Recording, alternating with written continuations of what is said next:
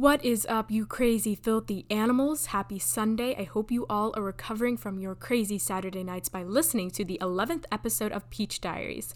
So, I left last week's episode off on kind of a cliffhanger, which was totally unfair to you guys. I'm sure that the anticipation for today was just absolutely overwhelming, and I apologize for that. But Worry no longer because all of the unanswered questions and all of those loose ends that I left open from last week's episode are about to be tied because today is the part two. So I am going to be giving a small recap from last week's episode for any of you guys who didn't listen and are for some reason listening to the second part before the first part which I guess is okay. Uh, we've all done that. One time I actually watched the entire Guardians of the Galaxy 2 thinking that it was the first movie, which explains why I was so confused the entire time. But, anyways, off topic, uh, last week's episode, here is what you missed. Okay, so basically, I dated this guy for a little less than a month sophomore year, and then he broke up with me over text, and I was devastated. Then, throughout the entire school year, most of the things that I did, my actions were because of him. I could only think about him and nothing else. My grades suffered tremendously. I got into the worst fight of my life with my best friend. We continued to hook up, and then he would immediately end things with me, and I pretty much hated myself. Okay, so now that we are up to speed, there is one more final thing that happened between us that was really just the cherry on top. It was pretty much a wake up call. Now, instead of me just maybe wanting to move on, now I really needed to move on for my own sake because I truly despised the person that I was turning out to be and the people around me who I actually cared about and who actually cared about me were starting to lose hope in me and accepting the fact that I would always go back to him no matter how bad he treated me. And I was just not okay with that anymore. Okay, so now we are in March. You heard everything that happened in December last week. Now it's spring break, we don't have school. This week should have been a week of bliss because I wasn't obligated to see him every day. But of course, that is not how it goes. I'm to try to remember everything to the best of my ability, but my brain has just repressed this huge chunk of a memory into my subconscious. So just try to picture this week as best as you can. I remember I was in the car. Mind you, I haven't really spoken to him in a couple months. You know, just a few conversations here and there, but other than that, I just completely avoided him. I then get a text from him, which just really threw me off, and all it said was, hey. Now, let me get into the dangers of just a singular hey because they are never good. Nobody ever just texts someone that they haven't spoken to in months with just a hey, without the words following that hey being absolutely terrifying. At first, he was just catching up with me, asking how I was doing. Obviously, just checking up on me wasn't his true intentions. He asked me to go out to eat later that day, and when I mean later, I mean later, like 10 o'clock at night when all of the restaurants are closed. So we're kind of just driving around aimlessly until we end up in a Chick fil A parking lot. Oh, and by the way, when I say we are just driving around, I really meant that I was driving him around. Okay, so, anyways, we are in the parking lot. It's pouring out, and I'm just sitting there with my sweaty ass hands because I have no idea what he is about to say. It's kind of awkward at first. I think I'm trying to make some small talk, but I'm horrible at small talk. And then he just starts apologizing for everything he had done, everything he had put me through. And it was kind of a relief to hear some of those words actually coming out of his mouth. I had really thought that we were going to be friends again after this, that this was just going to put a cute little band aid over the huge tear in my heart. And then we start hooking up. I told you this was not going to be pretty. And at the time, I thought this was the most romantic thing ever. We were in my car late at night, it was raining outside. But here's where things start to get a little funky, a little too good to be true, you could say. He just, out of the blue, drops the L bomb. You know what word I'm talking about, and if you have ever been in love, you know what that feeling is like. And I thought that's how I was feeling before he said that. But when he told me that he loved me, I was kind of disgusted and honestly disappointed, but I felt forced to say it back. Oh, but it doesn't end here. There's more. And then he asks me to be his girlfriend. And I didn't know what to say, so I was like, sure. But I knew something was off because it didn't feel the way I thought it was going to feel. Like I wasn't into it anymore. I was completely turned off. So, anyways, I drop him off at home and I immediately FaceTime my best friend, who I was slowly becoming friends with again after December. And I told her everything. I don't think I told anybody where I was going or what I was doing before. When I tell you, she was in shock. Me and her could not wrap our heads around what the fuck had just happened in the past hour. I think we had met up like one other time during that week, which is weird because we were technically dating, but we wouldn't even text each other throughout the day. It was weird. That is the best way I can describe it as just like weird. So, also over spring break, I had just gotten a new job. Actually, it was my first ever job at an ice cream shop, and I think it was towards the end of the week.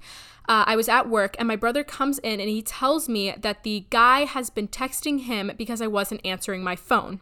Okay. And he wanted to know if I wanted to go on a double date with him to the movies. I was like, okay. And then we go see the movie. It sucked. Didn't like the movie whatsoever. And then we go back to my car, which was behind the theater, and we hook up. If you guys are wondering to what extent we went throughout the entirety of our relationship, us dating for the first time, hooking up a couple times after that, and then dating again for a second time, we only made out. That was it. And you're probably wondering why that is so important for you guys to know. This time that we are hooking up in the back of a movie theater parking lot, he asks, and I don't even know how to say this without it being the most uncomfortable thing you guys will ever hear. He asks if I want to see it. And after a couple silent moments of me thinking about it, I decide that I just wasn't ready for that, which is completely okay, by the way. You do things at your own speed. Do not feel obligated to do something sexual or not because someone else wants you to.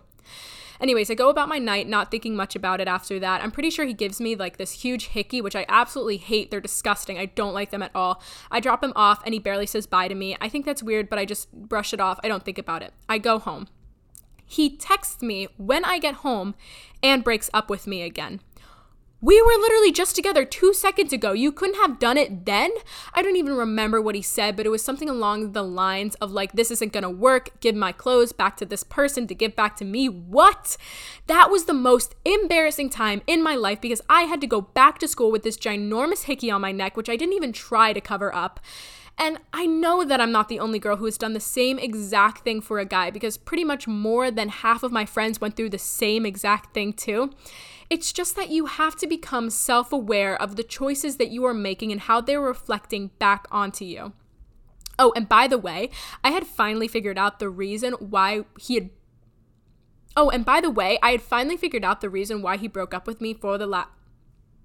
Oh, and by the way, I had finally figured out the actual reason I don't even remember what he said, but it was something along the lines of like, this isn't gonna work, give my clothes to this person and give back to me. Uh, this was hands down the most embarrassing time in my life because I had to go back to school with this ginormous hickey on my neck, which I didn't even try to cover up, and pretty much everyone knew what happened over spring break. I had honestly lost so much self respect for myself. Like, girl, what were you doing? And I know that I'm not the only girl who has done the same exact thing for a guy because pretty much more than half of my friends went through the same exact thing. It's just that you have to become self aware of the choices that you are making and how they are reflecting back onto you. And you need to make the decision for yourself if you are okay with those choices and their outcomes, which it's completely okay if you are. There's nothing wrong with that. But if you feel the same way that I did, understand that you have to make different choices and focus your attention elsewhere. Oh, and by the way, I had finally figured out the real reason why he broke up with me for the last time just a couple months ago. And you want to know why? It's pretty obvious. It's because I didn't blow him. I had come to the realization that I needed to focus on myself and the actions that I was making and how other people, people who I actually cared about, how they viewed me. I declared that the only person who I was going to have a crush on was me. So now you're probably curious about what I did to finally feel better about myself and all around happier. I honestly just started focusing all of my attention on things that made me actually happy. And for those of you that believe that this man is the only thing that can bring you happiness, you have never been so wrong. And I want you to ditch that mindset because it's not good to be floating around in your head. The best way to find out things that you enjoy is to go out and try different things. I'll give you some examples of things that made me happy and some things that I decided were more important to think about than some stupid boy my friends and family. I cannot tell you guys how helpful it was to have amazing friends by my side who always made me laugh and spent way too much time with me. And I am forever grateful for those friends. If you think that you don't have any of those friends who would always have your back, trust me, there are so many people out there who would do anything for you. They are either right under your nose and you don't see them, or you need to take a chance and go out and find them. I went to the beach a lot because I love being outside in the fresh air and the sound of the waves were so peaceful to me. There's something about nature that just brings people so much happiness. I, I don't know what it is about it. I became obsessed with the color yellow and sunflowers. I went to a lot of concerts with my friends and I found new music that I could listen to. When I look back on the months from April to July in my Snapchat memories, they are always of me laughing or hanging out with friends or just driving to random places blasting music. The vibes were immaculate. And I will say this this journey of finding yourself and finding out what makes you happy is completely different for everyone because everyone enjoys different things. Another thing that really helped me on those days where I was a little bit sad was I looked in the mirror and I told myself that I was a bad bitch. And it was true. I think that all of you guys are bad bitches. And if you haven't told yourself that today, what are you doing? You need to have a confident mindset in order to feel happier and more beautiful because I know for a fact that every single one of you guys listening are so absolutely beautiful. And with the proper mindset, you guys can see that too. Have you ever noticed that you tend to feel better about yourself when you are more confident? I know that I've said this before in a previous episode, but what is truly the best way to get over a guy is to get under another one. Now, he didn't actually do this, but one of the guys at my school who I was pretty good friends with at the time, he has been brought up in numerous episodes. I let myself start to develop feelings for that one guy to help me not think about the other guy, and it actually helped, and it was way easier to get over him. And you never know, the best things normally come at the least expected times. I was living my best single life, not liking anyone, and a couple months into that, I unexpectedly fell in love with my best friend, who has now been my boyfriend for the past year now, and I have never met someone who has treated me so well and made me so happy. I hope that you guys enjoyed this two parter episode. I had so much fun recording it for you guys. I will see you all next Sunday at 5. I love you all. Stay safe, stay fuzzed. The mother of all twats signing off.